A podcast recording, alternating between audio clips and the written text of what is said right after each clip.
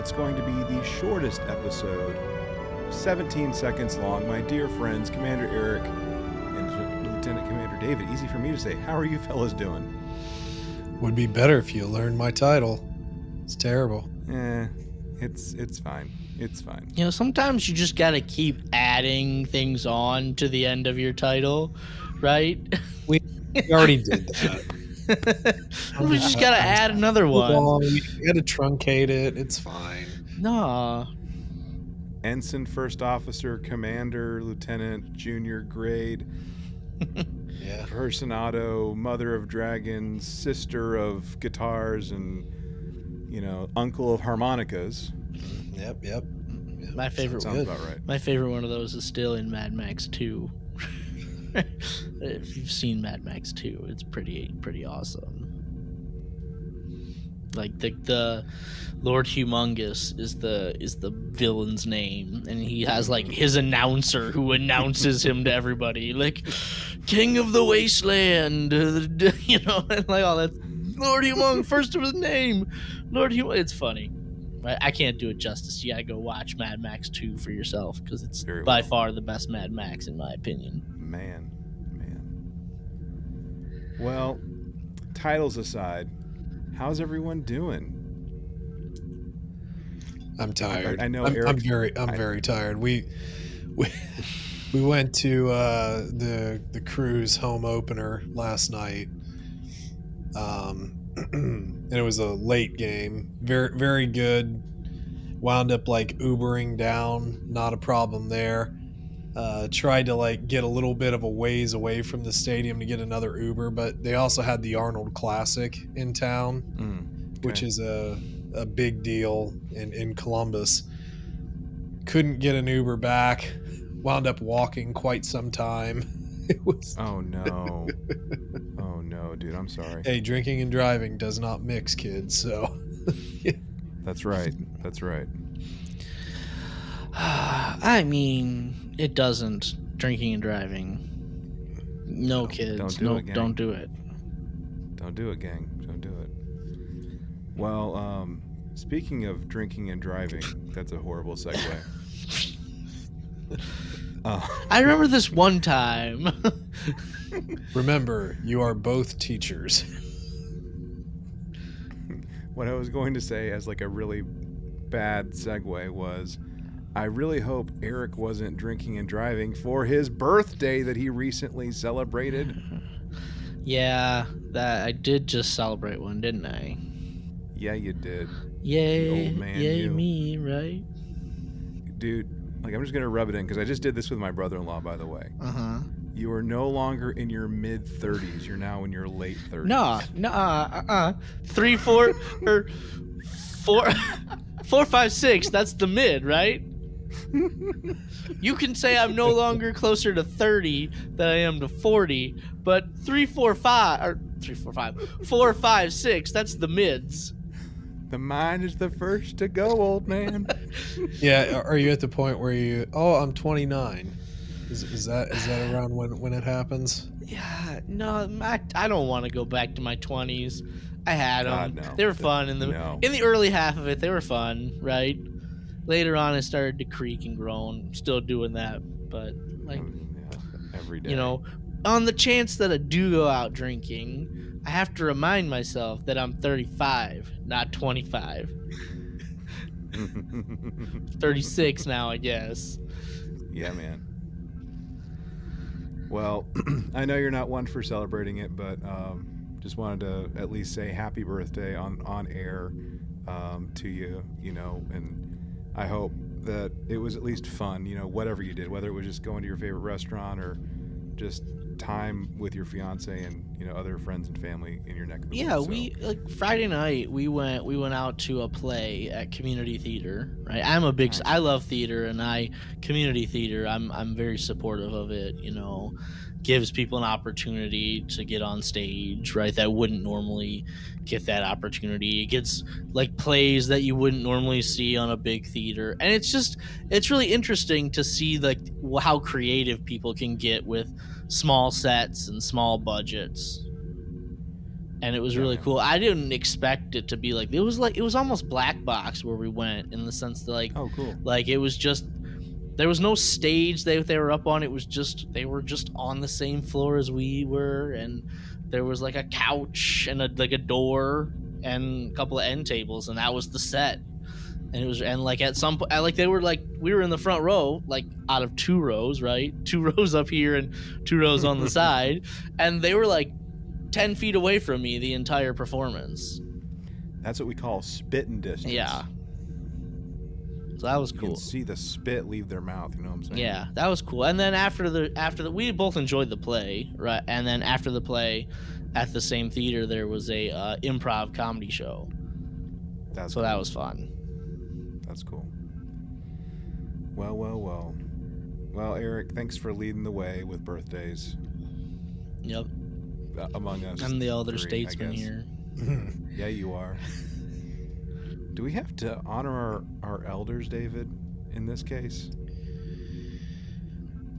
uh, eh, prob- Jury's probably out still? should. Yeah, Okay. probably should. Okay, fine. Maybe we can maybe we can just promote him to senior commander. I know that's not a real thing, but it could be. Well, like senior captain's a thing, isn't that what Riker is right now? Basically. Pro tem. Ah, Commander Pro Tem. There we go. Senior Commander Pro Tem. you know? Emerit- I know a guy. emeritus. Esquire. Seeing as we're just throwing stuff out there. We're just throwing down. That's right. Okay. There we go. hmm Senior Commander Eric. There we go. oh man.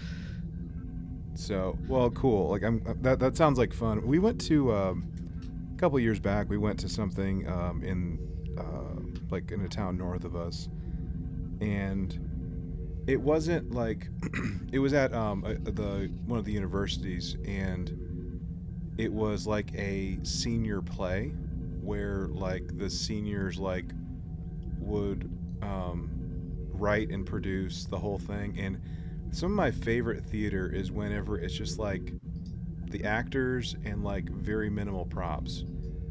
And it was just like like you were saying, like you know, like this like door kind of like on wheels basically. Like for most of it. It was just there, but it was just like just a stage. Like nothing else, like no other like you know, um, backdrops or anything like that. And I don't even remember what the name of it was, but like I just remember it being like one of my absolute favorite theater experiences that I've been to, and I've been to quite a few.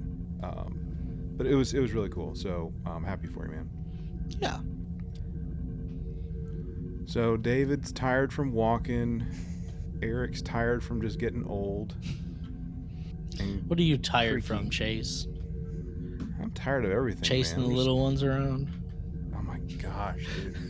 yes, yes, yes. So we, um, Michelle wanted to do something nice for me um, this weekend. I mean, she always wants to do nice stuff for me, but um, in particular, she wanted to um, get me a new suit uh, in preparation for a presentation I'll be making in the near future, and she just wanted to make sure I look good, like professional and whatever.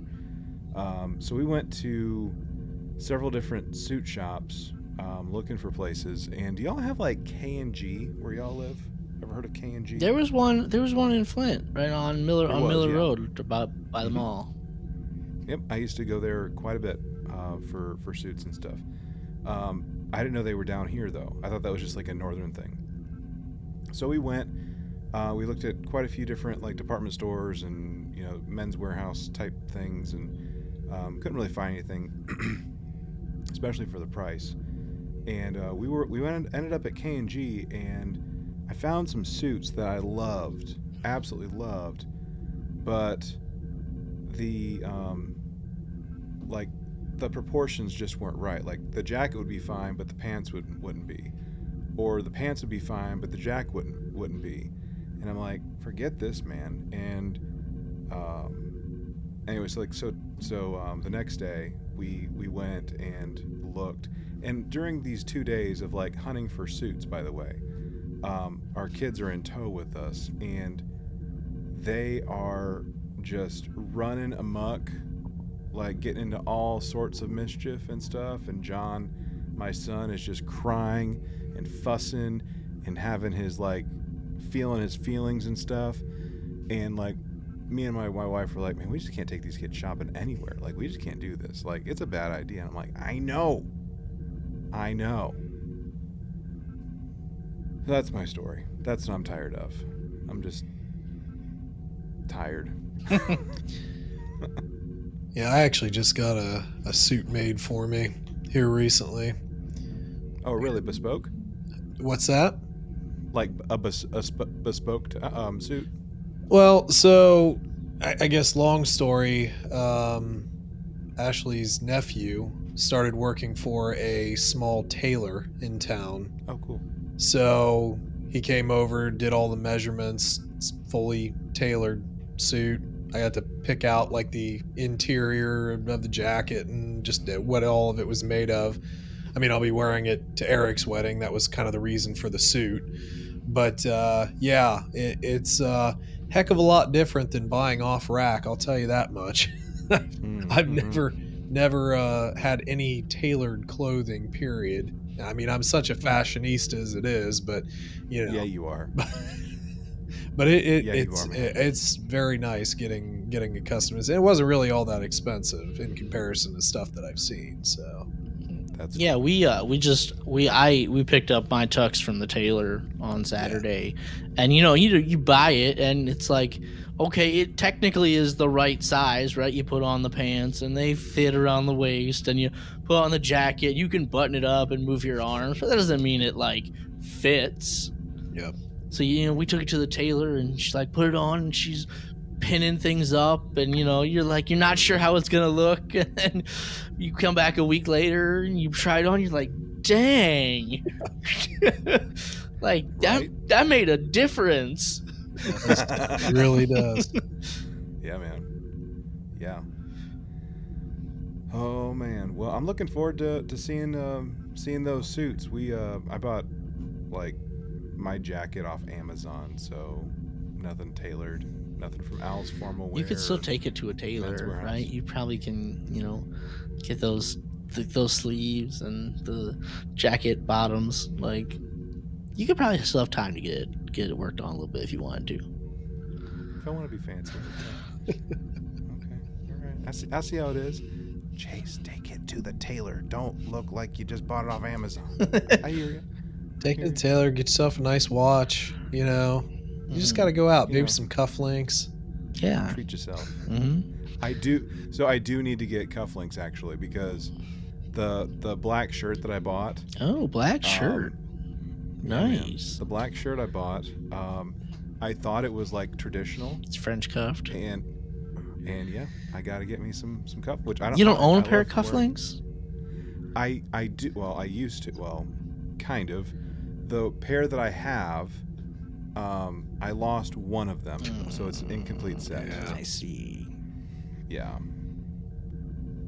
Yeah, and I don't like just like the plain old like standard, you know, like black ones that come with um like your tuxedo kits or whatever. You know what I'm talking about? Like they're just like I don't know, I don't know what how to describe them, but yeah.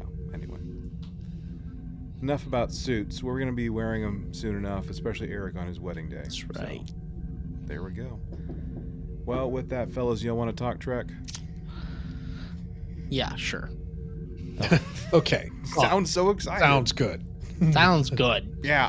I guess. Well, guys, I guess we're going to talk about Trek today, so buckle up, Buttercup, because we are going into uh, spoilerific territory. So this is your red alert Red alarm. as we talk about Star Trek Picard, season three, episode three.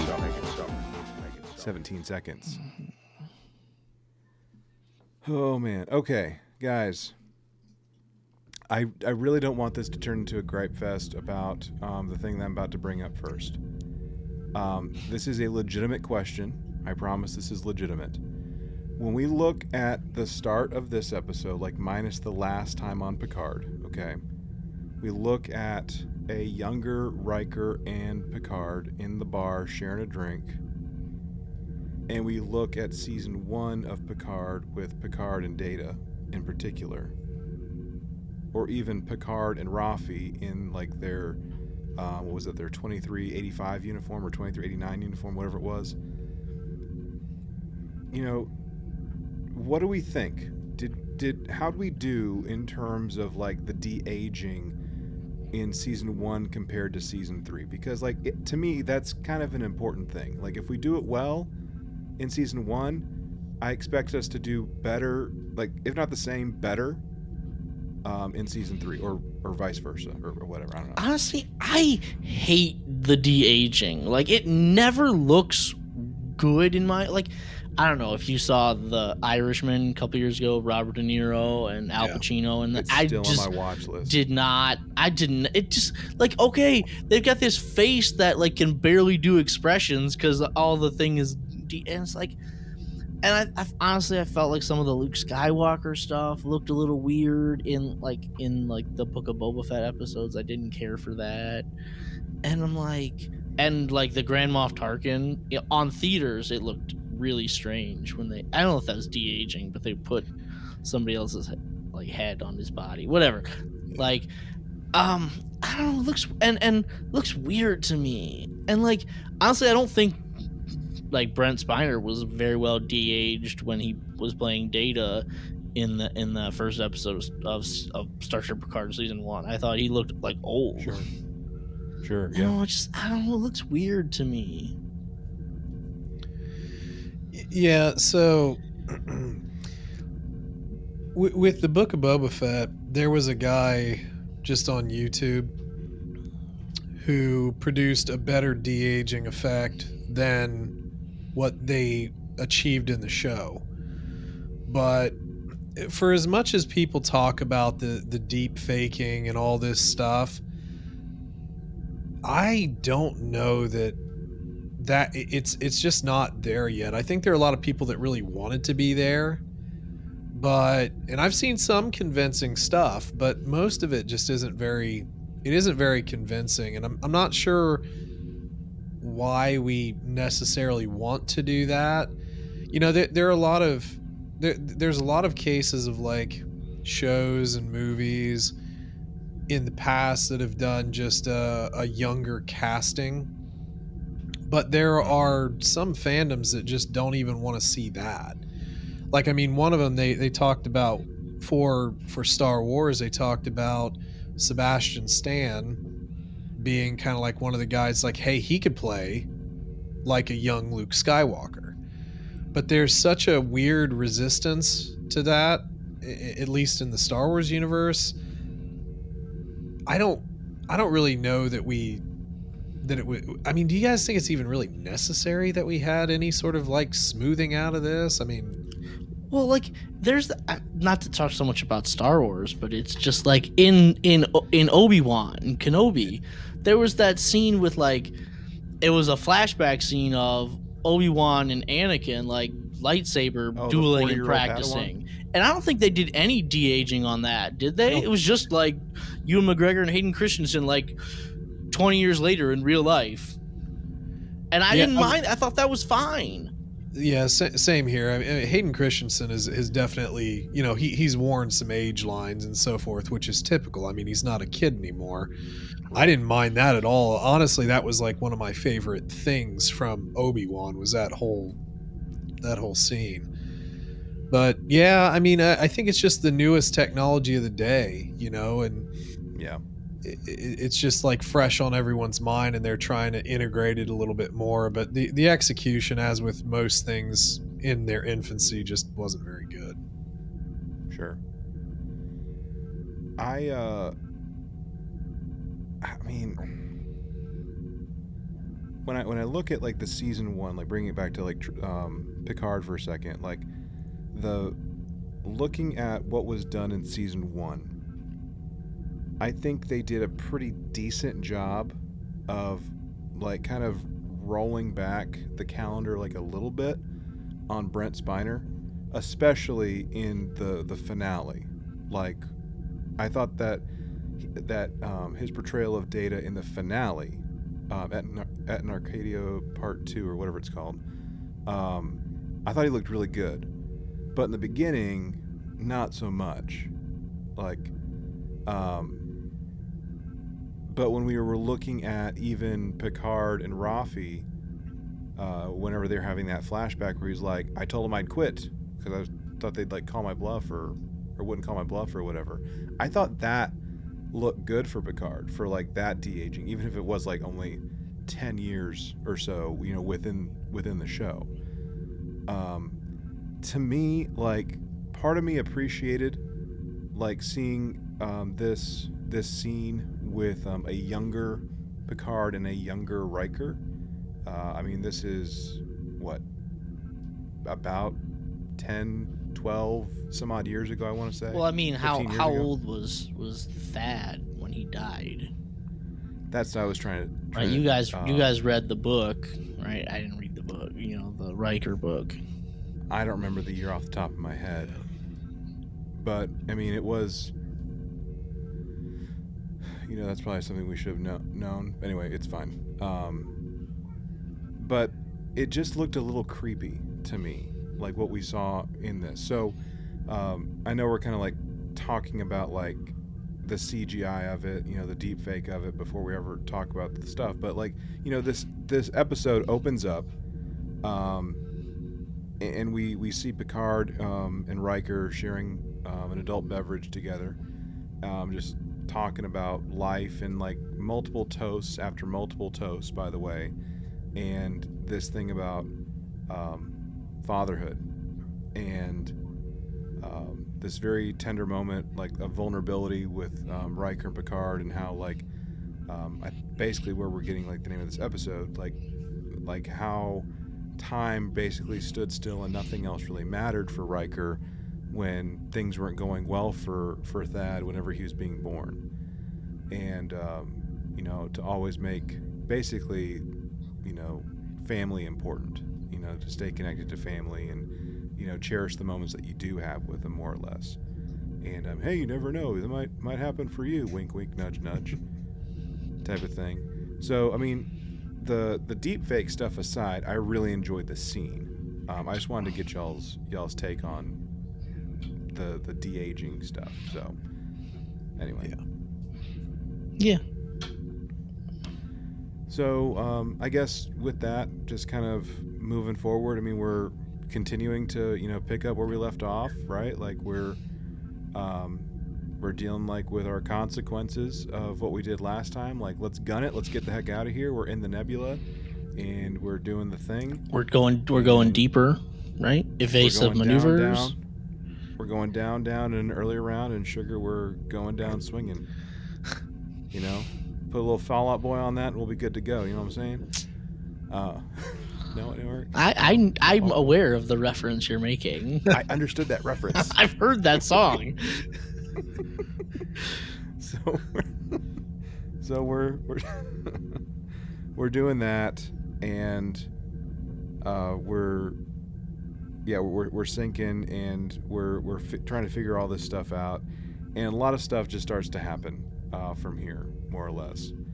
So while that's happening, more or less, we're also kind of having this conversation finally with Picard and Beverly. Do we want to talk about this now? Yeah, I think we do. I think this is central to the episode. Okay. I just want to I want to preface this real quick and just say that Beverly Cheryl Crusher was born October 13th, 2324. There you go. Okay, 23, 24. Mhm. 24 or 34? 24. 23 24. Okay.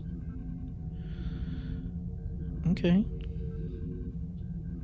So, She's like 78 years old.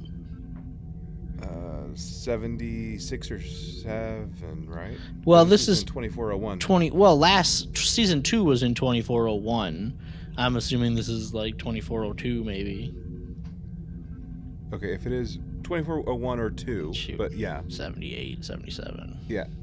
yeah, somewhere in there. So she's no spring chicken herself. Um, so they're they're finally they, they they show up like Picard shows up in I think like sick bay or like a an, like a an office off to the side of sick bay. Is that is that seem right? Yeah, somewhere where they can be alone. Yeah. And there's like that British face acting that they do with each other for a few seconds and start talking of like how a baby was made between them, basically. Yeah. And so Jack was apparently born around 2379, since that's when Nemesis took place. So, they, remember that one time at band camp where they went to the waterfalls? Pepperidge Farm remembers, you know what I'm saying? So they had this little short time. They, they, they, there was like this off-screen romance that took place apparently sometime before, like after Insurrection, but before Nemesis, like the beginning of the movie started. They had some shore leave together. They went and hung out by a beautiful waterfall, and cool stuff happened. And she wanted to say, "Hey, I'm preggers," but never got around to it. And then wanted to potentially say something at or around the wedding of the Rikers, but also didn't get around to it. And um, oh, by the way, um, you know this, you know Picard duplicate was trying to kill him. So why would I want to um, fight against everyone, you know, to protect my son, basically? Which I think that makes sense. Like you want to protect your kids, but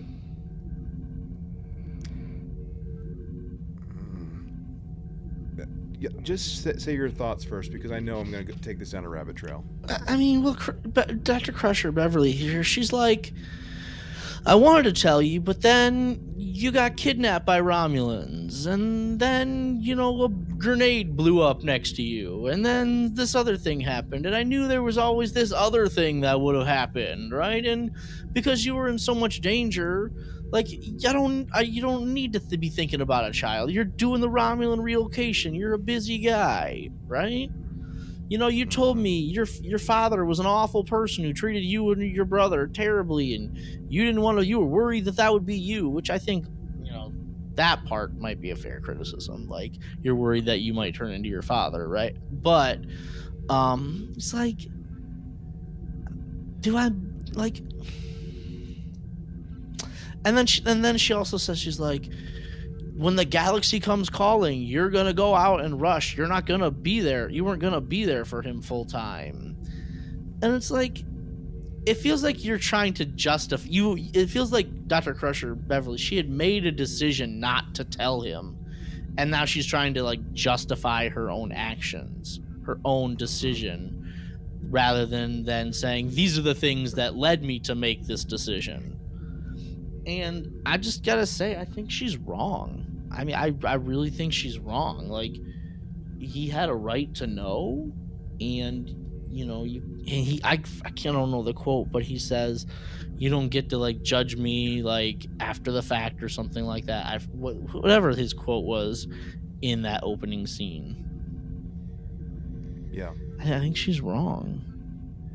Yeah, I mean, it, it's a tough commentary because even now, just in our current day and age, we're going through a lot of, you know, who really gets to make the call.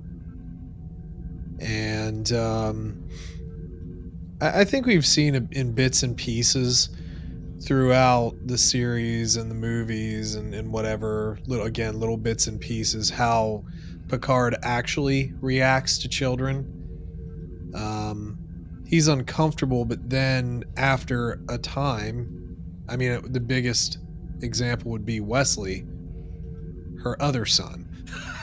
you know, it's like Mhm. in a lot of ways he helped raise Wesley uh, in in a somewhat Olympian role, but but still. Um, but it is tough. I kind of agree with Eric because it, it sort of seemed like she'd already made a decision based upon whatever was happening at the time, Yeah. and I kind of feel like for right or wrong, it was probably not the right call Um, there's also been a lot of talk in, in Trek about, you know, space is dangerous. The job is dangerous, but people still continue to marry and have families, and there's families on starships. There's there's inherent danger in that. You know, life finds a, a, a, a way. But I, I actually thought it was pretty well dialogued out in the scene. Um, actually, I was a little bit surprised at the how it was dialogued out in the scene because I, I, hate to say it and, and like not to not to be that guy, but I kind of feel like in most media today, we probably would have given one more zinger to Beverly to end it. But in this case, we kind of left on I, I mean, maybe the righteous indignation of Picard. Yeah. So the yeah. the moral advantage, at least story wise, shifts to him. But it is difficult because the, the whole thing is is like I think his bigger point was I could have learned that I was not going to be my father 20 years ago. So now I've had another 20 years of wasted time thinking that I was going to turn out this way. And he only learned recently through his whole experiences in last season that he wasn't his father, and well, even that his father wasn't the guy that he thought he was. That's right. So, That's right. I mean, there, there's a lot to that, and if he would have, if he would have learned that earlier, how things could have changed, could he have handled some of the situations that he encountered in a different way too, a better way? Perhaps, even. Possible. I don't know. It's tough to say. But that's what happens when you take choice away. Sometimes it, so, it has unintended consequences in other realms. So this is that's an excellent segue. Thank you for that, David, and thank and thank you both for your thoughts on that. There is some chatter that's kind of going around in some circles regarding this particular episode when it comes to choice, um, in the sense of Beverly and the ability to carry a child. So, like I said, just before we started talking about this part of the episode, she was born in 2324. So, when we're talking like Nemesis, right? Like we're talking 55 years old, give or take, you know, plus or minus a few months. So, if she's 55 years old and granted we don't know necessarily like what the um, like medical technology is in terms of like um, you know ivf type things or whatever but if it's anything like um, like traditional um, i guess science like right now with conceiving a child like typically like you're gonna be like going into like women are going to be going into menopause around that time, like give or take. So some of the some of the questions that are kind of like circling are like did she actually choose this, right? Like did she intentionally like decide that she wanted to like conceive a child? Because it seemed like in, again, some circles are saying it's kind of far fetched that a 55 to 60 year old some odd woman would be able to conceive a child. Yeah, but but you've got to think 300 years of of medical technology, right? That is allowing human lifespans to be longer, right? You know, all kinds of medical technology would would make it easier for older women to have children safely. Sure. Well, we've already extended lifespan too, so maybe mitigating some of the other problems we deal it's with possible. as we get older. Yeah, and just for the sake of this, I mean, Deanna, I just looked this up. Deanna was born in 2336. So even by the time of Nemesis, when um, her and Will got married, she would have been 42, 43 years old, which it wouldn't be impossible, by the way, for her to even get pregnant right then and there. But it would still, by our standards, it would still be considered what's termed a geriatric pregnancy, even at that time, because of like just lifespan of like eggs for women. So, but I mean, like I, I, I totally hear you. I just thought it would be it was worth like a little bit of time. So, and maybe this this next part will be kind of moot with um, what I was going to be sharing. I'm going to share it anyway. Um, where to go? Um, so this is from um, from Nemesis at the very end when they're toasting um, the death of Data, his sacrifice, and um, you see everyone for everyone that can that can't see this, like they're in Picard's ready room at the end of the movie Nemesis. Um, they're all holding up like a little glass of um, Chateau Picard, and um, they all take a drink, including Beverly. So I don't think that was synthahol. Hey, you know, a single glass of wine ain't gonna hurt anything. Yeah, but if, if if you don't know you're pregnant, like, But she knew she was pregnant at this time. did she? By this time, yes, she knew she was pregnant at this time based on the writing of this particular episode. I think you're I think you're finding a continuity error that and like you're making too big of a deal of this because they didn't have this story written out. That's the problem when you when you when you keep going, sometimes you're going to mess things up. Right? It happens like people like calm down. These things happen. But if you want to add another wrinkle, I mean, we had the DS9 episode where they all went to uh, the what was it? The uh, oh, they dressed up as Klingons and went to Order of the Bat'leth, and they took a they took a compound so they could drink blood wine all night. That would Mm-hmm. dissipate the effect, you know. So eh, you know, maybe it's just you know the little little thing there. You know, it's fine.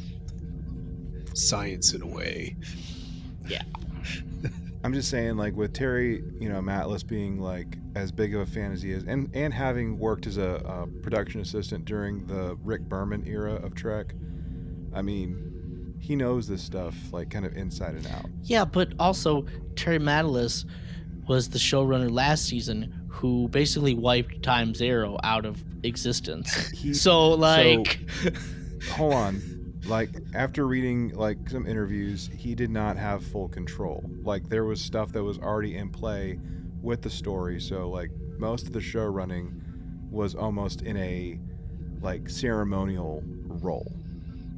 So I'm going to give that to him a little bit, but depending on how the rest of the season goes, I might take that back. Okay, so I think I think we got to pick up the pace on this episode. So after we have this conversation, oh yes, he's your son and all this stuff. Then they talk and like, what do they want from him? Why why are they after him? And she goes, or like or like what's been happening? She's like, I don't know. We were jumped by Fenris Rangers and then Klingons and then she showed up and we don't know who she is. And like, what did it? Why do they want Jack? And Crusher's like, I don't think this has anything to do with him. I think they're after you. And then I'm like, so wait, these people, the like, Picard doesn't know that this is his son.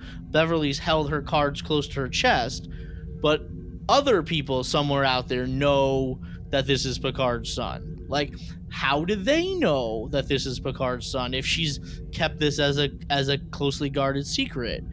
And if Picard doesn't know this is her his son, he doesn't know he's out there.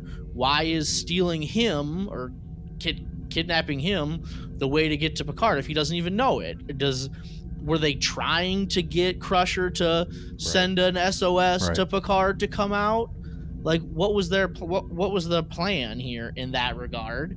And like later on we'll get to it later on but like later on we learn that this is linked to this other story right and we're like what did those when we get there like what did those what does picard have to do with those people we'll get to that though Well, but the the whole thing, just to add a little bit onto that, though, if they wanted Picard, all they had to say was, "You have an hour, Admiral, to come to my ship." if it was as simple as wanting Picard, if it was all about Picard, it's like, no, you are coming over here. Yeah, but yeah, you're right. I mean, yeah, you're right. Yeah, so I, I'm, I, I, I it's, it's still got to be something Jack specific, but like, what? I mean, what the heck would that even be? If he's a natural born child, Right. I'm a real boy. I'm a real boy. I went to, I went to school in London. That's how I got my father's accent. It's not hereditary, apparently. Accents aren't hereditary. I did think that that was that was a good little ad there because I'm sure somebody was like, "You do know that accents are not hereditary." He went to London. It's just stuck. It's fine. It's fine. All right. Well, with that, we have some um, some blood and some compound fractures that are about to be happening. Oh my gosh, do we have some compound fractures that are about to be happening? So, after being chased around, um, and whatnot, and having this little cat and mouse type of game going on, um, we we end up um, after a, a series of circumstances. Um, Shaw is um, deciding, hey, let's let's fire, let's do some stuff, and um, along the way, some systems continue to get damaged, and so does he. Um, him and like a lot of the bridge crew start flying around, uh, landing into stuff, and I think this is like probably like the most realistic like bridge. I think casualty type stuff that we've seen. Well, I don't know, Captain. I think it would have been a heck of a lot better with more flames, like just jetting out of vents and stuff. no, yeah, no, that Flame that Guy? flame guy works on Discovery. They got they go they need to do reshoots on that. He's needed over there. Do you think he's okay? I mean, no, they need him on Discovery for the reshoots. like they don't they Flame don't have Guy, two are flame okay? guys. Oh. They got the one flame guy. I, I, I want to about ask. to be out of a job. oh God, hopefully he's not out of a job. We need that in that final season. Um, just one of those was it needed moments. So when we do first get into the sick bay, Beverly's trying to help out, and she's helping one person, and then I'm guessing it's the chief medical officer of the ship. Uh, was like, hey, Dr. Oak, yeah. it's like you were practicing 20 years ago. You don't know what you're doing. But then when Shaw's brought in, Beverly realizes that he's internally bleeding where the chief medical officer didn't because the scan didn't pick it up or something, which Yeah, was sounded like weird. it was like delayed internal bleeding. yeah, but did I again? It's like it's one of those was it needed type of deals to justify that she still knows how to practice medicine. Like, couldn't she just have practiced medicine I mean, that's what she was doing. Like, she's essentially doing Doctors Without Borders on a spaceship. It just seemed kind of like a, a, a weird thing. Like I understand the anger towards Jack. Like we had a couple of people Yeah. like, "This is your fault," which crazy unprofessional guys. But whatever, fine. But that we had to somehow degrade Beverly's medical knowledge only to have her like make the instant spot, you know, for the captain. It just seemed a little yeah, I mean, eh. I, I don't know. It's like, was it needed? yeah, I mean that seems like a like a pretty basic thing that you would do like at med school. Like, like if you're like, I mean, I don't, I've never been to med school, but like, I mean, Check for Why internal rely- bleeding. yeah, like, where does it hurt? Tell me where it hurts. Right here. Okay, let's Okay, let me- scan. Yeah. instead of like touching it like okay boom like you have this great next so before any of that happens though like you know like we do see like a bone popping out of of Shaw's leg we see like some major blood you know coming from his like his forehead and everything just a lot of pain stuff going on and in um I think out of it was I had I think it was out of spite Oh no no no no, brother man! You got us into this. You're gonna get us out. Computer transfer command um, codes to um, Captain Riker Pro Tem. Yeah, or but he, he blames Riker for getting them into this. Like he's like, you got us into this. You're gonna get it. He doesn't blame Picard for getting them into this. Do you think Yeah, he saw through Picard's the the- ruse that this was like Riker's strategy to try to come on the Titan and con them into going there? I mean, yeah, but I mean, Picard at the end of the last episode was like going into like full on Captain Picard mode, you know, in those like final seconds. So if anyone should be, be to blame, it should be Admiral. yeah, because he's the Captain one that Riker. said, you know, Yeah. don't run, belay that, or don't don't give up the prisoner, belay that, take us into the nebula. Mhm. I don't know if he just thinks that Riker's been in command of a starship more recently. the Zhang He. Yeah. Yeah, I don't know. But Gives it over to Riker. So this is the thing that were you gonna say something, David? Oh, I was just gonna say it just sets up our next level of conflict, Chase. Yeah, but I think I think that you know Riker should call Picard number one, but that's just me. Um, I I I generally speaking, I like what happens in on the bridge with Riker in command.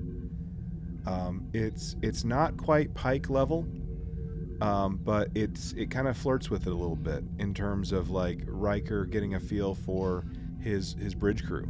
Like, give me give me some some thought, give, give me some some information, give me some stuff to work with. And like he like looks at science and like his Vulcan science officer says something. I think we have like um, Sydney LaForge who's saying something uh, about like uh, navigating and stuff like that. We get we get a weapons report, so like we're getting we're getting stuff from people, Mhm. right? He's not just relying on himself and his you know Riker maneuver, right? He's checking in with everyone, which I really liked. Yeah, but It- like it's sad that like I ha- that that's a special thing these days. it was funny how like uh, Captain Shaw really he tells you know his his operations officer and his helmsman, hey, go go get some rest. You've been 36 hour I s- shift. yeah, Then, then, like in the he transfers command over to Riker, and La Forge is right. She's right back. Like, how long did they? Would she take a twenty minute nap? She can't be yeah, contained. dude, it's like you went like you she walk down the hall of stimulants? vending machine. what do you do? Like go get get some hot fries and come back in for another shift or something? Like what's up with that, She's man? right back there.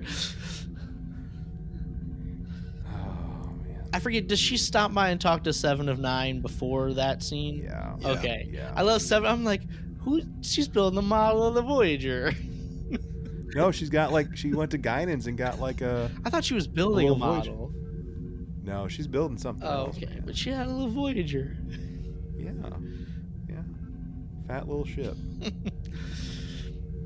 No, but I like, I you know when we did the best of Riker, the essential Riker episode, you know, of the podcast. Uh, like one of the things that I brought up was I loved seeing Riker in command, whether it was a matter of honor or peak performance or best of both worlds. It's like I just loved, and then even in even in um Lower decks. lower decks, but at in Arcadia Ego in season one finale of Picard. Like I love seeing Riker in that captain's chair, like fully in command, and he and and you know when he when he gets command, you can tell he is now in command of this ship, and like it just feels like that's where he belongs.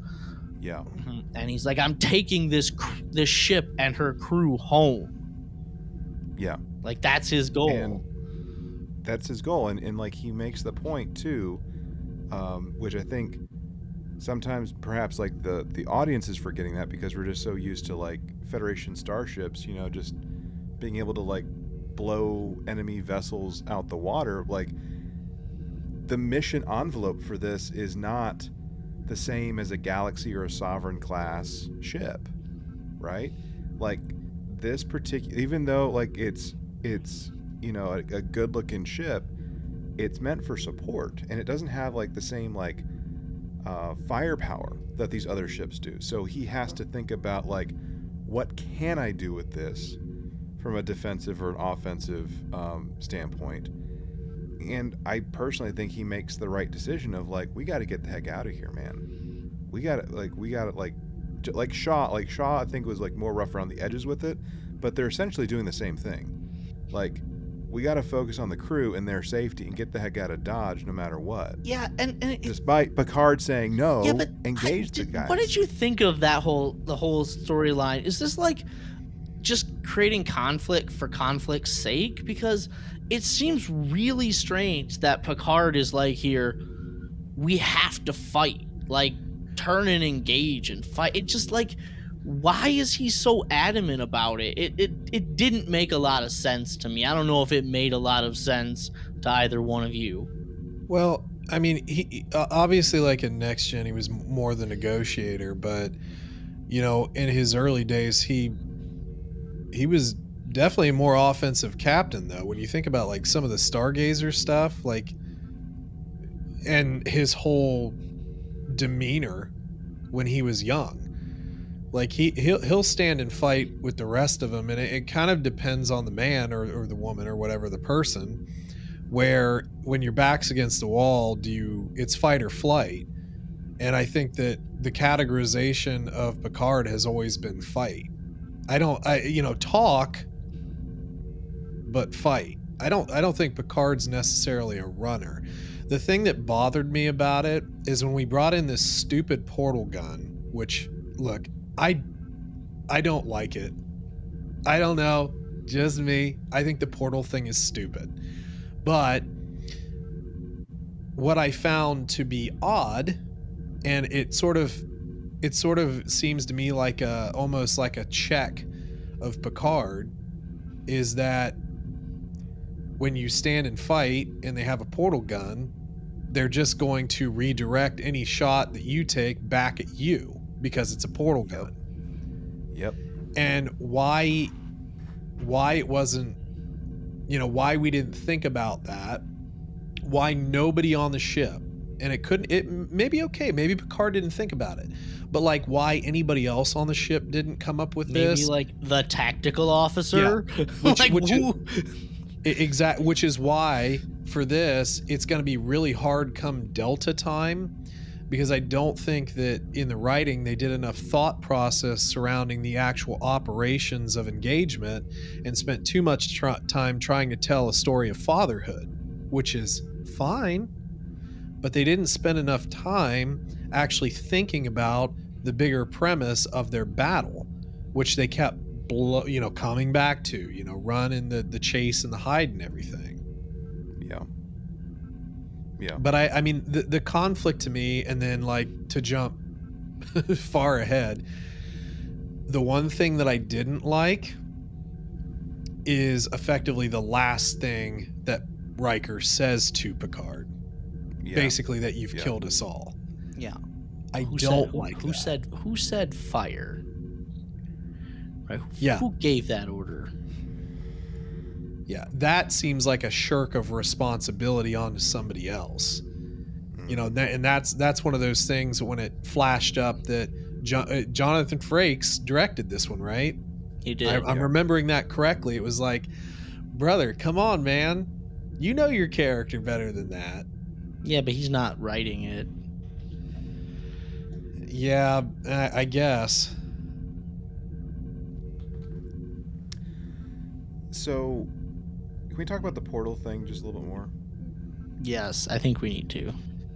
Okay, so the the first time I saw it, like with when they were like using it, like not not like at, with like the Starfleet building or anything like that, um, but like when they were using it in space, there were quite a few questions that were coming up. Like one, how do you create a stable singularity like that? But that's fine. Um, but the other thing was like, oh shoot, so, like, do they know Picard has a son because this is like a multiple reality thing? Because of how I know this, it annoyed the crap out of me too until I saw like what was happening as it continued to play out, David. But like as it, like as the Titan like went through the bubble and like started to come out, I'm like, oh man, don't tell me we just went to like a parallel universe or something or or whatever. That was like how it looked and like seeing the Shrike like just there waiting. I'm like, great. We're in a alternate universe. And then we just kept, you know, going through like all these other portals, just coming back to the same spot. I'm like, okay, it's not. It's just a. It's just fine. Okay, cool. But how do you create? It. it th- this is. The, mm, okay. Well, I think it's more than that. It's not just the creation; it's the direction. You're so sweep creation aside, you are directing it. Like the the the, the occurrence isn't random. I mean, how how getting past how you created it, how the hell it was ever created, but then how are you able to direct from one point to another? Like, how is that possible? Right? How do you know where it's going to come out? Yeah. Yeah. I don't know. This is. I don't know. It's a it's a it's a plot it's a plot device. We'll see how they use it. Well, also, is it It is is. it short range or long range? Like, could that be the next wave of actual space travel, where you're there in an instant? Well, I mean, it was it it it. I think it has. Well, what do you mean? Like, So, so, so say you, you you set it up in the nebula, but your return or your exit portal is at Earth. Ah, I, I see. I thought you meant like from where you shoot it to where it first opens the portal, because like it's it's.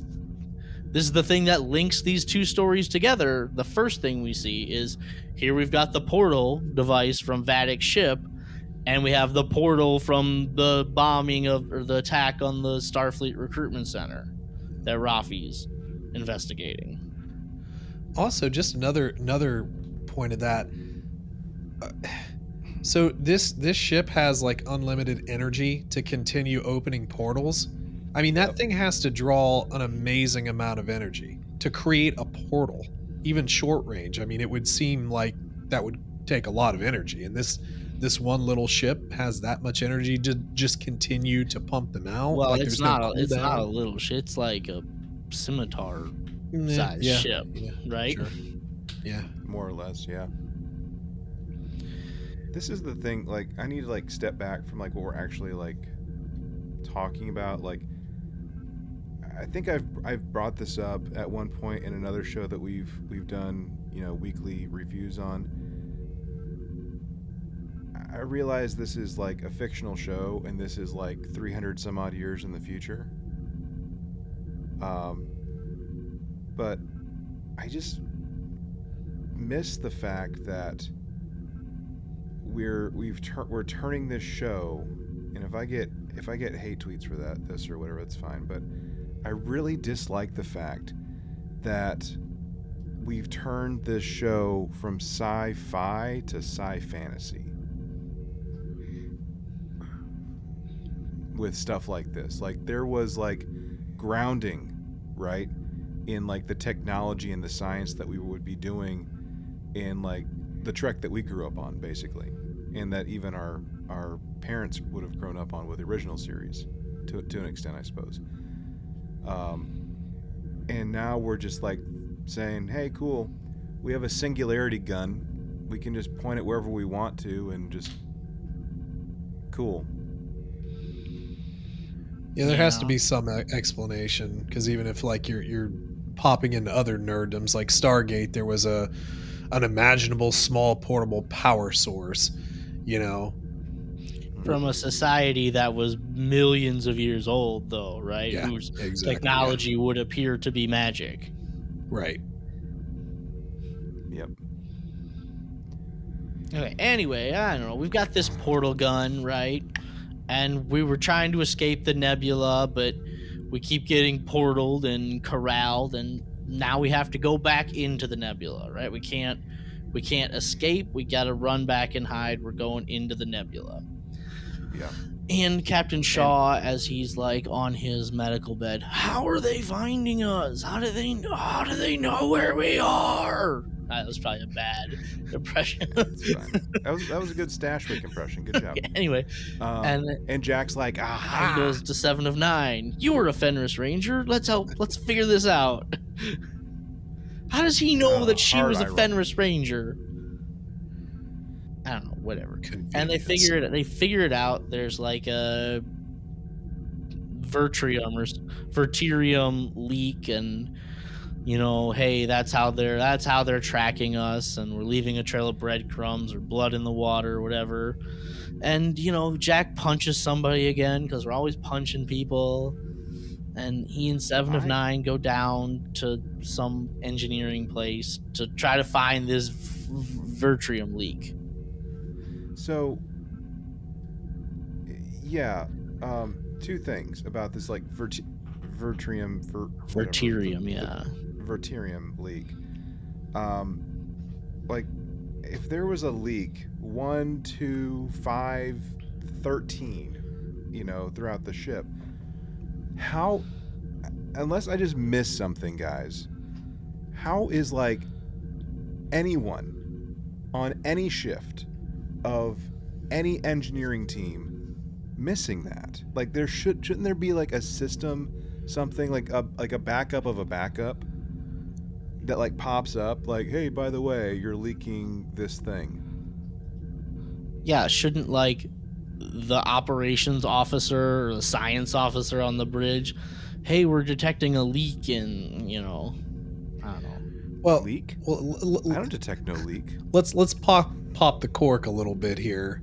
You know, we got a saboteur, and I guess you could possibly explain it away that they had disa- somehow disabled that particular, I don't know, whatever.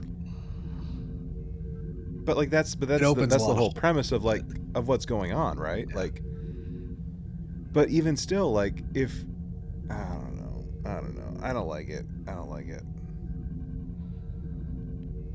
but like the the other thing too is like when jack does punch someone and we see like this like face changing thing like i honestly thought it was like um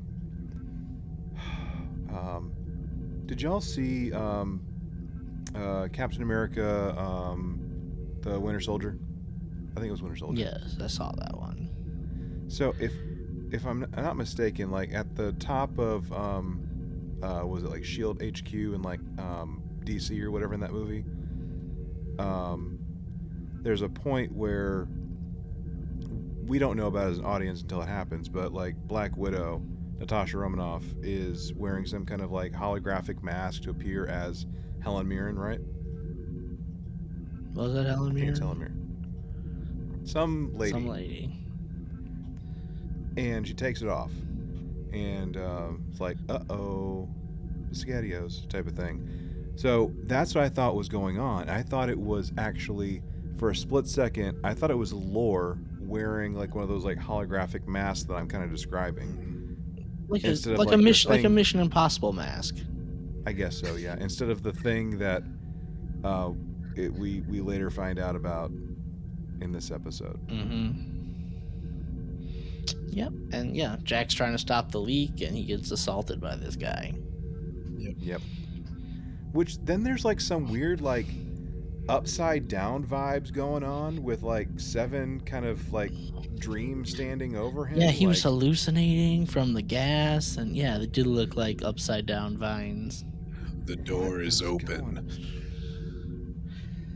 Just need some like running up that hill going for him to be okay. You know what I'm saying? Like get away from Vecna. Stay away from Vecna. No, it's he's- not good. Play the master of puppets. Turn, turn, turn. Everyone knows that's how you beat Vecna, right? I'm sure that'll have some tie-in to why Jack's special. He's from the upside down. He's from an alternate universe. Mm, Please stop. He's from the mirror. He's He's, from from, the the mirror universe. Oh my god. No, Oh, no. please stop. Oh, please God. stop. I Oh, didn't I did not Oh, just God. put that out there. Yep. I don't know. Oh, God. I like it. Oh god. Oh god. I think it's time the- we maybe- jump to the other storyline because because this reveal I think I think we need to go to the other storyline right Okay. before we come so- back to the end of this one. All right, start the timer. Ready? 17 seconds.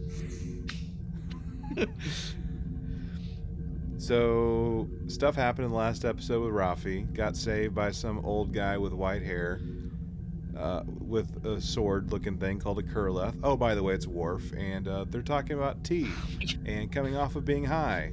And you want sugar with that? And beheadings are for Wednesdays. And by the way, Um, I am Worf, son of Mogh. No, no, I wanted to do it. okay, fine. you can do it, but it's like it. I am Worf, son of Mogh. Like that's where he normally stops, right? I am Worf, son of Mogh. And the joke I was making earlier, we just got to keep adding things to your title, right? That's, That's where I was going right. with this. Like, okay, I am Worf, son of Mogh, House of Martok. Okay, that's that's good. We're we're fine there. Nope, more. Son of Sergei, House of Rozhenko. Okay, fine. You know your adopted father. You you're claiming him. And I love this. Bane to the Duras family. Like, is there any more Duras family out there?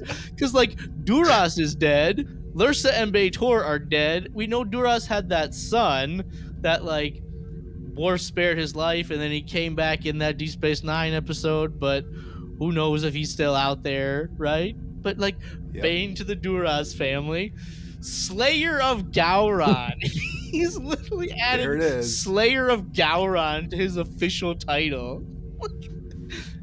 Since when did Worf become Daenerys Targaryen? No, but it's like, like is has Gowron's reputation within the Klingon Empire like fallen that low that like Slayer of Gowron is something I want to like celebrate? Like Gowron was such a terrible person, and I slayed him. I saved the Klingon Empire by slaying Gowron. Slayer of Gowron. And he's like, and then what? What does he say? He says right after that, he's like, "I made some chamomile tea. Do you take sugar?" I like the a Worf stuff. It was Oh, just yeah. it was it was that kind of classic Worf, you know, off-brand dry humor. I enjoyed it. It's like, as they say, I'm working on myself.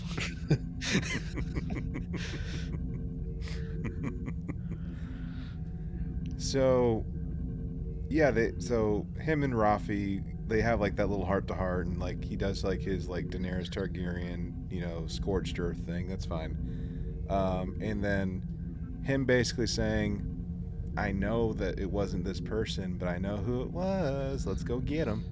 hmm and you're gonna go back undercover, and I'm gonna be kind of lurking around, basically. So we go back to M'Talas Prime, or whatever it is. We go to like the seedy underbelly, basically. We go to Bla- we go to the, we we're doing Blade Runner, is what we're doing, basically. Um, Raffi goes um, looking for this person and um, just acting all sorts of suspicious. Raffi and the person she's after, by the way. And uh, we finally find the person, Rikka. I think was the name. Rikka? Rikka? Rikka, yeah, something like that. Yeah. And uh, we start following him, and uh, he's he knows he's being tailed. He knows. And um, after you know some dramatic you know running through the aisles of the outdoor supermarket, um, she loses him. But guess who finds him? Daenerys Targaryen. Slayer and the choke slam through the table. And then he's like, beheadings are on Wednesday. so we we take Rikka and um, anyways Ra- Raffaela because Worf always uses the formal name, doesn't he? Raffaela brings Yeah. you know him and Raffaela, Raffi, and uh, Rikka all end up on the La Sirena, and um, he's in hi this little interrogation chair, and uh, yeah, he's not high. We're about to get us a big reveal, dude. Yeah, he becomes a changeling. Because Worf recognizes that he's having trouble keeping his solid form. But, like, does he, like, because Odo was past that point of, like, hiding that from people by the time Worf showed up, right? And, uh, well, whatever. Okay, I can, I can, I can accept that. Not too terrible. What I can't accept is this if this guy is a changeling, why doesn't he turn around a corner and changeling into somebody different than the person that they're looking for? Right? Why does he have to hold this one form for so long? Why can't he turn into a rat on the street and scurry away? Why can't he turn into some sort of M'Talas Prime bird thing and fly away? Why is he forced to stay in this form? Yeah. Eric, you're asking all the right questions. Well, because it would have denied Worf all his brilliant exposition that was actually more Yes. pointed to, towards Raffi than the ac- than the changeling. Anger is your enemy. You have a warrior's heart. So yeah, we we have the changelings back, Mhm. and apparently um, they're there for misdirection. It was never about this or that. It was about the other thing. No, he is like after the Dominion, you know. Um, A terrorist cell. no, after they they conceded the Dominion War, right? They capitulated.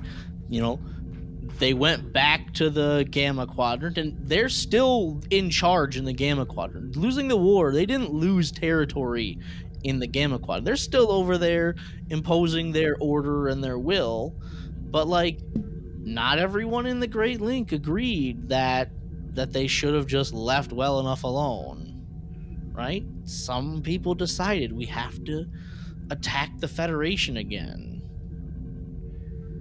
Hmm And uh, Here we are. like Worf must have known that this was going to eventually lead to a changeling because it feels like he's like a, a man, I saw a contact from the Great Link, a man of great honor, which I really like that line. You know, just a little tribute to Odo and Rene Auberjonois, right? Uh, rest, rest in peace, Renee. Um, but like, Worf must have known that this was going to lead to changelings if he got contacted by Odo, and maybe that's why he was trying to tell Raffi like, back off, your job is done, you don't get involved in this, right? And made that's what made Worf become a subcontractor, right? His interests align. Right. but eventually they they brainstorm together and they realize that you know this destruction of this this Federation recruitment center was just a diversion from something bigger something else that people wanted to steal Yep. yep and that's about that storyline right Yep. so we're back, and uh, the face changing punch thing. Apparently, that's a changeling. Apparently, there are changelings, changeling or changelings, all up on the Titan, um, causing mischief of one kind and another. So yeah, um, so yeah, there's there's a leak, and um, that's how the Shrike is finding it because there are changelings that have infiltrated, basically. Um, so the question that I have, and I, I defer to my most excellent colleague on this, um, Senior Commander Eric, uh, when it comes to like some of the Deep Space Nine stuff. So when we, when we're like specifically, um, like when when Sisko is, he's attached uh, with um, the most dastardly admiral that we've dealt with, there were changeling detectors, weren't there, that had been built and installed? Yes. So, I mean, I realize that like we aren't we aren't at war with the Dominion and changelings and stuff anymore. Like we weren't, like post you know Deep Space Nine that we know of. But wouldn't it make sense to kind of like keep that around, like to have it somewhere, like doing something on like ships or something? Yeah but who i don't who knows how widespread the the changeling detector technology was. I don't think it was something that was installed on every ship right? So i mean that's where i would say that. Sure. but like i i like clearly clearly these two storylines are related right? We know they're related because there's a changeling on each ship both the both attacks both situations use the portal weapon right use our we have a portal gun and big enough for a ship and we have like a like where did the other portal get launched from that's why i thought david like what are you talking about like distance right because where did that Mm. portal get launched from that swallowed up the building? That was my question. Like, where did where did they launch? Did they launch that from inside the building? Did they somehow manage to infiltrate the building and set it off there, sort of like a bomb? Who knows? We'll hopefully we'll figure that out, right? They'll tell Yeah. us. But okay, so we've got this storyline, right? Clearly, Vadic is working with the changelings, right? Is Vadic a changeling herself, right? I think she's an XB personally. oh, you think she's an XB? Okay. Mhm. And who are these other aliens that are wearing hoods? We don't know what they look like yet. We I don't know what language they're speaking. I don't think we we were supposed to know. Like they're hidden from us. Unless they're Xindi with all those clicking. Okay. Who knows? Maybe they're the schisms aliens. Oh, oh wouldn't that be anyway, anyway, but like, what does the what do the like if they're after if Vadic is after Jack, who hey, I don't think this has anything to do with Jack. This has to do with Picard. Well, Picard's right there. You have one hour to come over to surrender yourself to our ship. Like the Enterprise E was not it or was not involved in the Dominion War at all. They were purposefully left out of it, right? Just like Pike's ship, Pike and the Enterprise were were purposely left out of the Klingon War, right? In Discovery, right? They they weren't there. They were they were not a part of it. You're off to the side. We don't want you involved in this. So like as far as we know, Picard has had no interaction with changelings or the Dominion. Like what is their interest in him? Why are they after him? Why are they after Jack, who they're really after, you know, Picard for? Like, I, I this is what I'm curious about. Like, what what Mhm. relation do they have? Because Picard had no involvement with the Dominion War whatsoever. Yeah, and and part of me thinks XB. I think if if Vadic is XB, I think her base is Romulan, even though her like you look at the ears, the ears don't really look Romulan, but like they call her the marked lady um, in the show, and whenever you like you look at um, if you go and look back at like um, like Hugh, for instance, um, in the show, Hugh and the other XBs there are like similar like kind of like face markings and like tape areas or I don't know what I don't know what to call like just like things on their face, right? Like that show like a like a, a gap or whatever between skin and synthetic something or another. So that's why I'm thinking it's an XB, like she's an XB, um, and like with the name Vadic, it just kind of sounds kind of Romulan to me. Mm-hmm. And I think like those two things, like Borg, ex Borg, and Romulan, makes the most sense from a Picard standpoint. Yeah, from for, this show's history, yeah. Yes, it makes the most sense as like a big bad and why they have, you know, an axe to grind with Picard. Yeah, Well, we also does- have to worry the about a bigger weapon too. But how does the Dominion play in? How do the changelings play into the XBs? Like, what do they have to do with each other? And how does lore and Moriarty fit into all of this? There's too much Yeah. stuff going on, There's, yeah, there's and we're three up. We're three episodes in, and I feel like I know nothing. We're a third of the way through this show, and I know nothing. I'm Jon Snow over here. This is this is how season two started off, where we had two or three episodes of preamble, you know, in L.A. And then nothing really happened. David, you were st- you were saying something. I, I want to make sure I heard it. Oh, I was just saying that. Yeah, apparently, at least by Worf's reckoning, that this portal technology was not the original target from the Daystrom Institute. Yeah, there's something bigger. Mm-hmm. So we've, I think we we talked about it briefly, but you know, like with the portal weapon, they like the Titan crew, they are trying to leave. Like we finally like charged up the batteries, charged up the warp core, right, to be able to get the heck out, and um, um, we we we're trying to do this, so we're we're you know going through the same door over and over again. We're on a freaking treadmill, going nowhere, and uh, you know we're trying if we you know just fire maybe you know that'll give us enough like boom to be able to you know zip out of here. Oh by the way we're gonna launch the portal weapon and let the portal thing carry our um, all our firepower to hit us. And um, blame picard for it.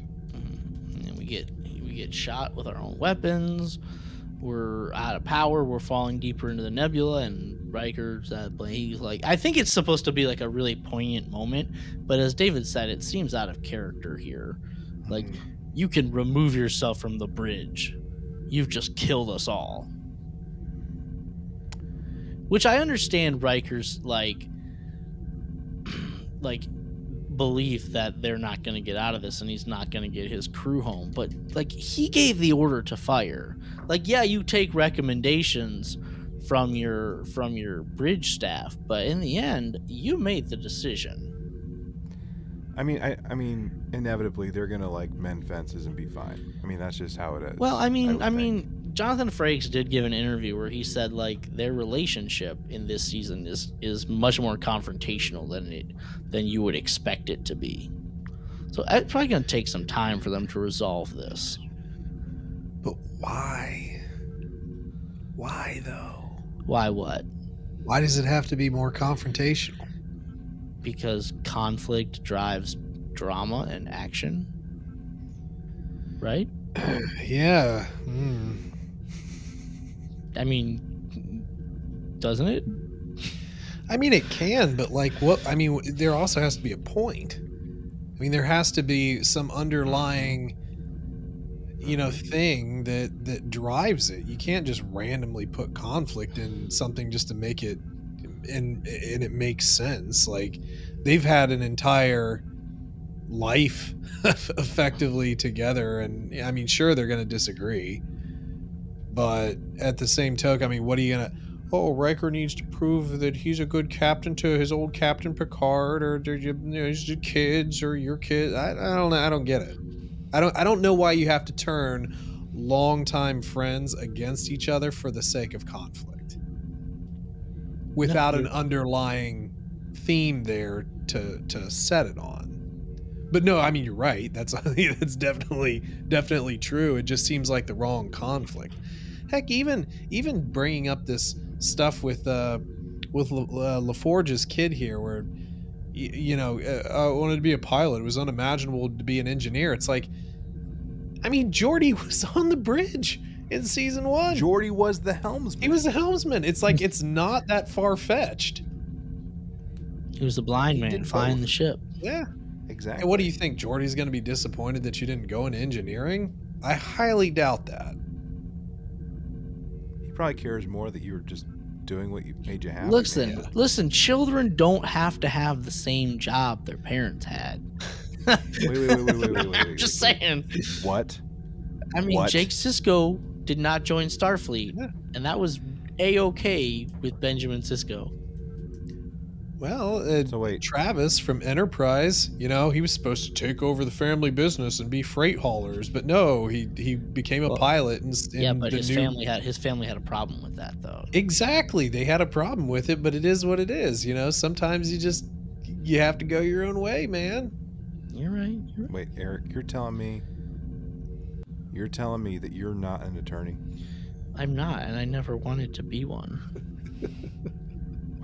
I'm learning something about new about you every single You know, but. I'm just I'm just reading the synopsis from next week's episode, which I mean, maybe we shouldn't look ahead. Next week's episode entitled "No Win Scenario." Not another Kobayashi Maru. I mean, it's like Picard, Riker, and the crew must confront the sins of their past as the Titan drifts ho- helplessly in a mysterious space anomaly. Cool. What are the sins of their past? Maybe we'll learn who this Vadic is. Next time on Star Trek Picard. The past comes back to haunt you. Again. Again, again. I mean, okay. No, for real this time. No, like I think this episode. So I think we're done with this episode. I think, I think we're done. All right, you heard the senior commander on this one. let's let's move into the evaluation portion, gents. Let's talk about the Delta, different divisions of Starfleet service, and how well they were, or maybe weren't, represented on screen. David, what are you thinking, bud? What am I thinking? Oh my god. That's a loaded question. I know. I know. I know. I mean, Eric had kind of, or uh, maybe it was Chase. I don't remember. One of you pointed out, um, you know, Riker assuming command, and he was effectively listening to options and stuff. There, there's, there's, there's just there's um, there, there's a lot of wishy washy. I, I I think in in this regard where, you know, Shaw. Who I think we debated about, you know, maybe not necessarily the most respectful person, but also maybe not necessarily the worst captain in the world. He was looking out for his crew. Um, and then he makes a decision after being injured, which fair enough. You know, you, you turn over your command codes to a former commander of the Titan, more recently, you know, en- engaged in, in actual ship captaining. Um, you know, Riker Riker's character was was a little bit interesting for me, especially towards the end of the episode.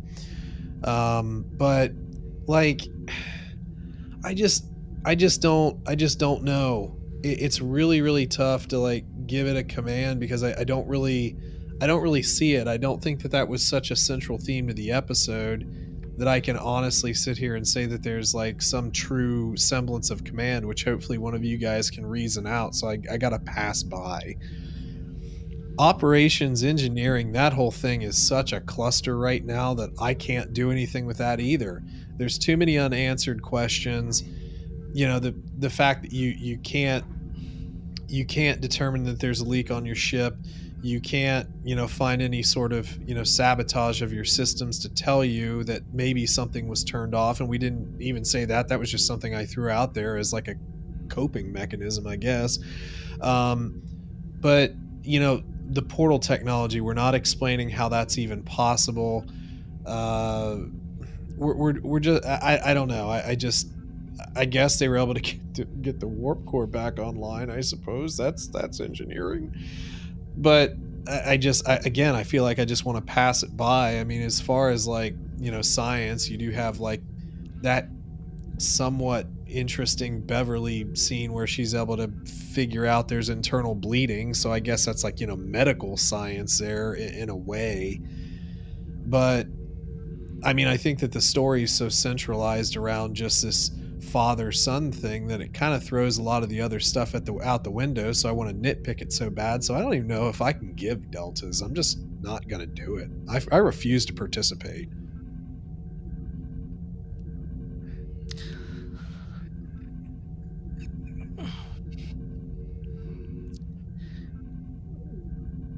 David, I think the word you're looking for is abstain. Thank I you. abstain. I appreciate that. yeah, I think I think you're I think you're mostly right about everything you just said, David. It's like I want to try to find some command. I mean, Shaw, like turning over command to Riker, um, was that the right decision? Probably, right? I mean, what other choice does he have? Because he he can. I mean, he could bring Seven of Nine. He could reinstate her and let her take command of the ship, but does he have any trust in her right now? So like you can kind of say Shaw made a good command decision in that moment. And I like I like Riker like being in command and saying my go my duty right now is to get this ship and her crew home, not to fight my enemy, but to protect my people and that's what a captain should do. And you know, he was listening to his sign He kept going to his science officer right and listening to her. And um but then you know and then he made the and then when they couldn't get out he's like keep running. But you know when the warp core comes back on let's let's get out of here. Fly. let's fly let's fly right? Hit it. Um but then he realized he couldn't do that. And you know so like i feel like Riker is making the right decisions for the most part I'm like, what's he supposed to do at the end? He has almost no choice but to engage, you know, and in you know tactically. But You know, he did. Where was the tactical officer to tell him, hey, maybe the portal weapon could be used against us this way? Like, what? I don't know. And, and then yeah, it does feel like shirking responsibility, like when he tells Picard, "You've just killed us all." So like, I Hmm. want, I, I feel like Riker did a good job for the most part. Um, so it's difficult because I, want to give one to him, uh, but I'm not sure if I can because of that last line. I just don't agree with it. Um, as far as like science and engineering, like Seven of Nine and Jack were fixing the Verterium leak. That's engineering, right? They were interrupted by the saboteur, but they figured they figured it out. They they did something there to figure figure out what the problem was, and they were fixing it. Um, so there's something there, right? Um, as much as you Chase called it a fantasy weapon, and David hates it, the portal weapon is a feat of science and engineering, isn't it? We've we've given deltas because of things the bad guys have done before. Why can't we do it now? Um, yeah, we. How does it work? How does it explain? Maybe you want to take some of that away because, yeah, it probably has to recharge. It probably takes a lot of power. And how does it work? Is it grounded in? Is it grounded in any science? We don't know, but there's there's something there. Like in the end, I'm not sure if I'm giving any deltas, but I think you can squint hard, hard to to try and find something. Okay. All right. All right. Squinting away. Squint hard. Squint hard. Squint harder. All right. So, um, I feel like I kind of have to give it since I pointed it out, but I guess I'll give the command just because I pointed it out. Like it's Diet Pike, right? Um, and and I know as a leader I've screwed up, but it doesn't mean that my leadership is a- complete dumpster fire and that's completely like disregarded because of mistakes that I make or deci- or whatever it might might be in in the moment. So he's he like like we've said, you know, Riker is fully there whenever, you know, like the command codes and like all the command systems and et cetera, et cetera are transferred to him. And he's getting, you know, information from his his department heads basically. His his you know, his senior bridge officers. So I, I got to give it to him like even though I didn't like the thing that he said to Picard at the very end, I think he still gets it personally. And as much crap as we gave, you know, Dr. Ohk and, and even Dr. Crusher, I mean, you, you got some of that going on too, right? Like you got, you have like medical science stuff that's going on, um, on how we can take care of our dear Captain Shaw and, you know, stabilize him, um, even if there is some butthole drama that goes on along the way. So there's that and i mean like the the verterium leak and all that yeah it's kind of unfortunate but i mean there's the engineering piece. And then whatever the heck seven is building in her quarters that's something engineering right? Like we don't know what it is. I mean it could be like a vintage lunchbox for all we know but she's building something. She got her 3d printer. She got her replicator. She she's like girl's getting after it. Let's go. Um so I guess I'm feeling generous. So like I'm giving all of it because why not? Um, yeah, we gotta have balance on this show, guys. We gotta have balance. Gotta have balance. All right, let's go into our numerical rating. One being a dumpster fire, ten being amazing. Let's go in reverse order. Eric, how would you rate this episode?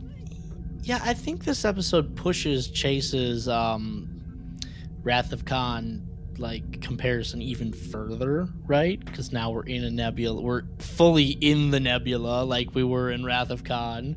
We've got, you know, we can't get out, right? Our sensors aren't working for some reason. We can't get out.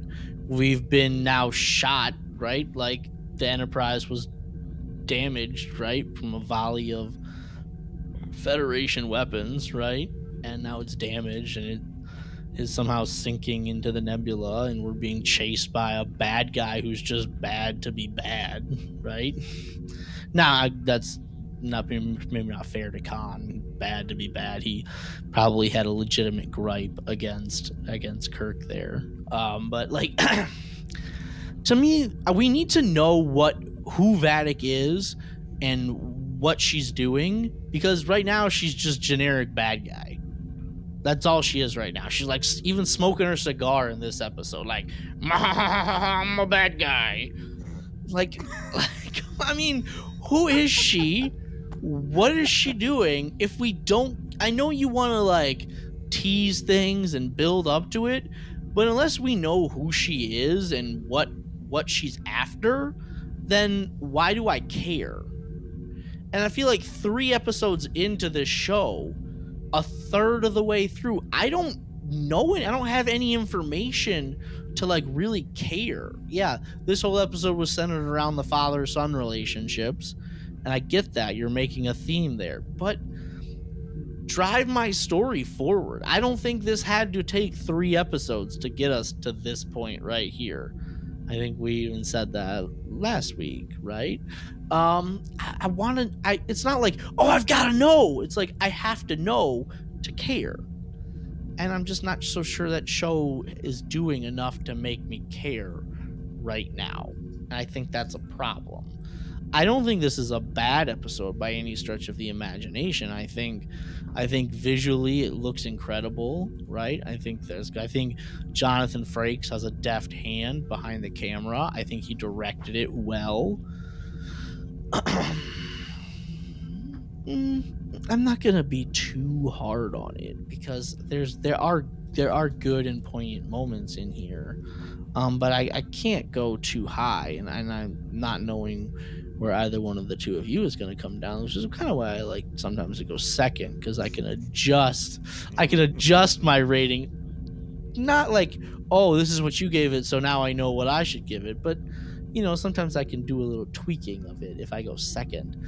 You still can, my dude. no, I'm I'm gonna give it a seven point five. Right, I think it's better than last week's episode. Um, most of that is just the look of it, and there's I think there is some good dialogue here but on the whole, we need to pick up the pace. We really do. Like, let's let's get to it. Okay. So, um, for me, this episode, I thought this episode was much better than episode two. Um, I think, like with with episode two, it was just kind of, it just felt like it was like all over the place at times and um, with this, like it, it, as as much as like we're kind of picking on like certain aspects of it, like we wish like this there would have been more of this or less of that or whatever. Um, I'm not going to say it was a, the dreaded like F word or anything like that that Eric likes to point out from time to time.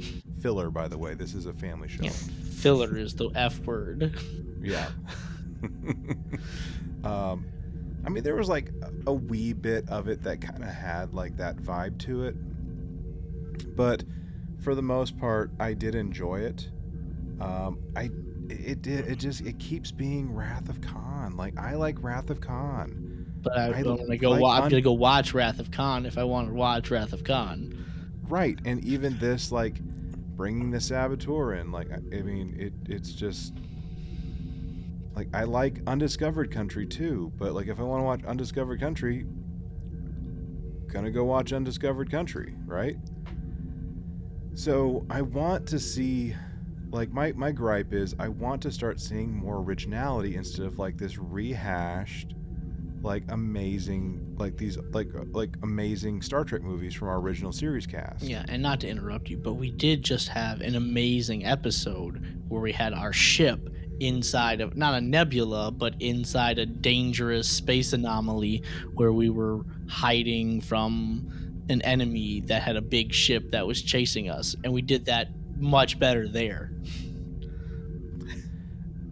Yeah, but I, I did. I, I like seeing like some growth. There were some some. I think there were some very subtle growth moments and like some very subtle, um, even bridge crew like development, like we saw with like Sydney and we saw with um, our operations, our science um, officers. I really like to see them. I really liked seeing them shine and get a little bit of time to, you know, contribute to to stuff instead of just being like window dressing like we've seen in other Star Trek shows recently. I'm not going to mention the name.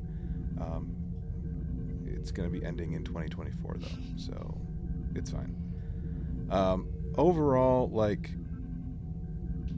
I think we need to pick up the pace just like we did in season two of Picard. So I'm with Eric on that. Um, but let's do it because it's the right thing to do, not just because we like old movies, right? Like, let's just not try and fill 10 episodes. But at this point, I'm starting to worry that we're just, we have a five episode story that we, we have to tell in 10, basically. Um, so the number that I came in is actually was actually pretty close to what Eric was giving. Um, so this is an improvement over last week for me, and I'm comfortable giving this a 7.4 for this week. I, this is a pretty decent episode, in my opinion. So, David, bring us home. So, Chase, you're just expounding on the things that we've all been talking about and how these shows are made. I hate to, and uh, this isn't like picking on you or anything. Oh, but, but it, oh, it, it, it isn't really because we've all said it. There's no originality.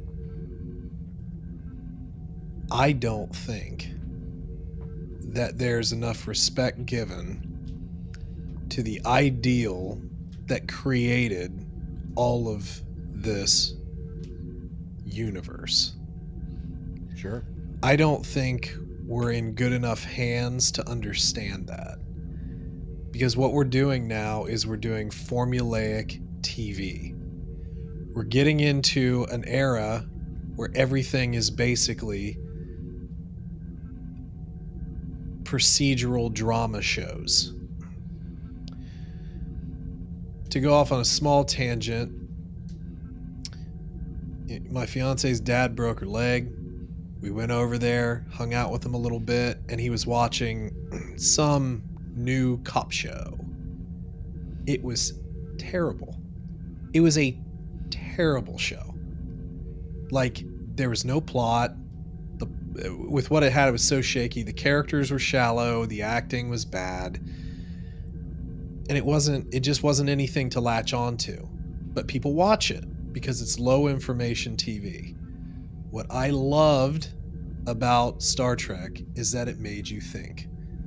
It made you explain, even in gobbledygook, it made you explain what you were doing. It made you think about the future. It made you think about what could be. It made you dream. Picard is a very introspective show which I get, I'm not necessarily opposed to, but I do not feel that they are doing enough to make it memorable. One small rewrite, completely understanding that I have zero idea how to write television, zero idea how to write movies, books, any of that. I don't know how to do it. But if you wanted to put blame on Picard in this show, what you should have done, again, strictly an opinion, he should have taken over the ship and said, Admiral's prerogative, Riker, stand down. This is my call. I am taking command of the Titan. You wanted to. Which is effectively what he did with Shaw at the end of season episode two. Kind of, yes. Yeah.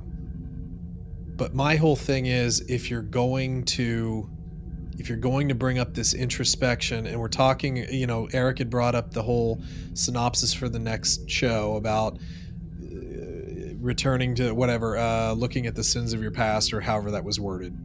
Yeah. You have to shoot the shark a little bit. You have to jump it just a little bit you know? You don't have to do full fonzie but you got you, you you gotta commit, and there I, I don't I don't feel much commitment here. Now the stuff with the with with Jack and the 17 seconds, I think it's I think it's a sweet idea. I think that anyone who has kids, I think could really look at that and see themselves in it and get lost a bit in that little subplot. That's fine. I'm I'm with you there. But we're not explaining enough and I think what the two of you have have you know said so far is we we have 10 episodes. We're in episode 3 we have zero idea what's going on just like every other show we've watched. I'm not going to stop watching but every show we watch we don't know what's going to happen or why there's a conflict until the very end. And to me that's not captivating because the the big reveal right the big breadcrumb was changelings we glossed over that changeling thing like that. We didn't talk a lot about that because it wasn't that big of a, a reveal, I feel, to us at least. Sure. So, while I, you know, I enjoyed watching the episode, I thought it was, I thought it was fine. You know, but it, it just it leaves itself open to poking a lot of holes in it, and, and that that just kind of stinks because, look, Captain Picard is to me that that's my captain right there. Patrick Stewart's the man. I just I don't I don't know that they're I don't know that they're settling into something that's that's truly going to be memorable and I just want them to send off Patrick Stewart the right way. With the full realization that he won't be around forever. Okay? He will not be around forever. And to have two seasons that we did not rate particularly high. That's kind of a bit of a downtrodden moment for me because I, I really want it to be good, especially when you're going to bring back all the original cast. Um, but with it, but with that said, just as far as a rating, was it better than last week? Yes. Was it as good as the first episode? No. Um, I think I'm going to be just a, a bit lower than you guys because I don't I don't want to be like flame tastic or anything like that because I didn't hate it, but I think a 7.2 is where I'm going to land. Okay. So just to recap, Eric gave it a 7.5, David a 7.2, and myself with a 7.4, which gives us an overall rating of a 7.36 or just rounded up to a 7.4. There we go. There we go. Um, well, I know that we're going uh, kind of long for, for this particular episode, so um, without any further ado, let's talk about the most important part of the of the episode before we get out of here, and that, of course, is the Twitter poll. Twitter poll. All right, so um, you know me, I ask very important questions on Twitter. And this one, of course, was Who is your preferred Star Trek Captain Space Dad? Who is your preferred Star Trek Captain Space Dad? The choices were Kirk, Sisko, Riker, Picard. Is that a real question? Who's your favorite space dad? Who's your preferred? And you put Sisko as one of the choices? I did. If it's not 80%, I'll be shocked. yeah. yeah. I'm they had so much. Obviously. They had so much development with with with Jake and and just even the stuff with Nog and everything. Yeah, no brainer. Yeah. So I'll tell. I'll, I mean, we're gonna go through the results, but I want to tell you about like watching this poll uh, whenever I put it up and and how much fun it was. okay, shall we go to the results? Please do. Okay, so just to, just to recap, who is your preferred Star Trek Captain Space Dad? Choices were Kirk, Sisko, Riker, and Picard. Okay, so coming in in last place with zero percent of the vote, Kirk. Yeah, makes sense. Yeah. I don't know. There were some like tender-ish. Yeah, you know, in, in Star Trek Six, you know, Klingons killed my son. I'll never forgive them for it. Yeah, okay. Yeah. He's he's more the dad that gets you a beer. He's the dad. Yeah, yeah, okay.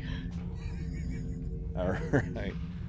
Coming in in third place with 20%, even 20% of the vote. Picard. All right. Coming in as our runner up. Runner up with 26.7% of the vote. Riker, which means that our winner, of course, is Sisko with 53.3% of the vote. Wow. So it wasn't Eric's 80%. But it was more than half. yes, it was more than that. So, guys, I just wanted to say, like, watching this this poll, it was like, um, oh, how do I describe it? There's this thing that we use um, at at work. Sometimes it's called um, Menti, like a Mentimeter. And um, actually, have you ever all, ever done um, like word clouds like online or something? Like you know, people are like live typing words and like it just like it's automatically creating like a word cloud for you. No idea what I'm talking about. That's okay. That's fine. So the way that this was, like it was going back and forth like for the longest time. Like Riker would be in the lead for a while, Sisko would be in the lead for a while, and then like it just started to like finally settle. And um, anyways, of course, it landed on on Sisko. I'm like, I, I, I like watching it. I'm like, I have no idea how this is going to end up. Like, because I was kind of thinking it would be Sisko, but also, you know, like we're talking about Picard now being a father, so maybe there's like some recency stuff going on, you know, with you know him being like a preferred papa or whatever. So just thought I'd point that out. But there we go. Yeah, Sisko won 53.3%. It's been a long episode. Yeah. Let's get the heck out of here, guys. As always, thank you so much, uh, gents, for, for talking Trek. We'll be back next time to talk um, episode four of, um, of this here voyage thing that we do. Um, anyways, what y'all think of the episode? Did y'all like it? Um, did you give it higher or lower? What did you think about that final line by Riker to um, to our boy Picard? Did you like it? Not so much. It's fine. Uh, let us know what you thought. Uh, get in contact with us at trtvpod.com. You can also open up hailing frequencies, entering coordinates to trtvpod at gmail.com. You can also send us a voice only transmission 817 752 4757.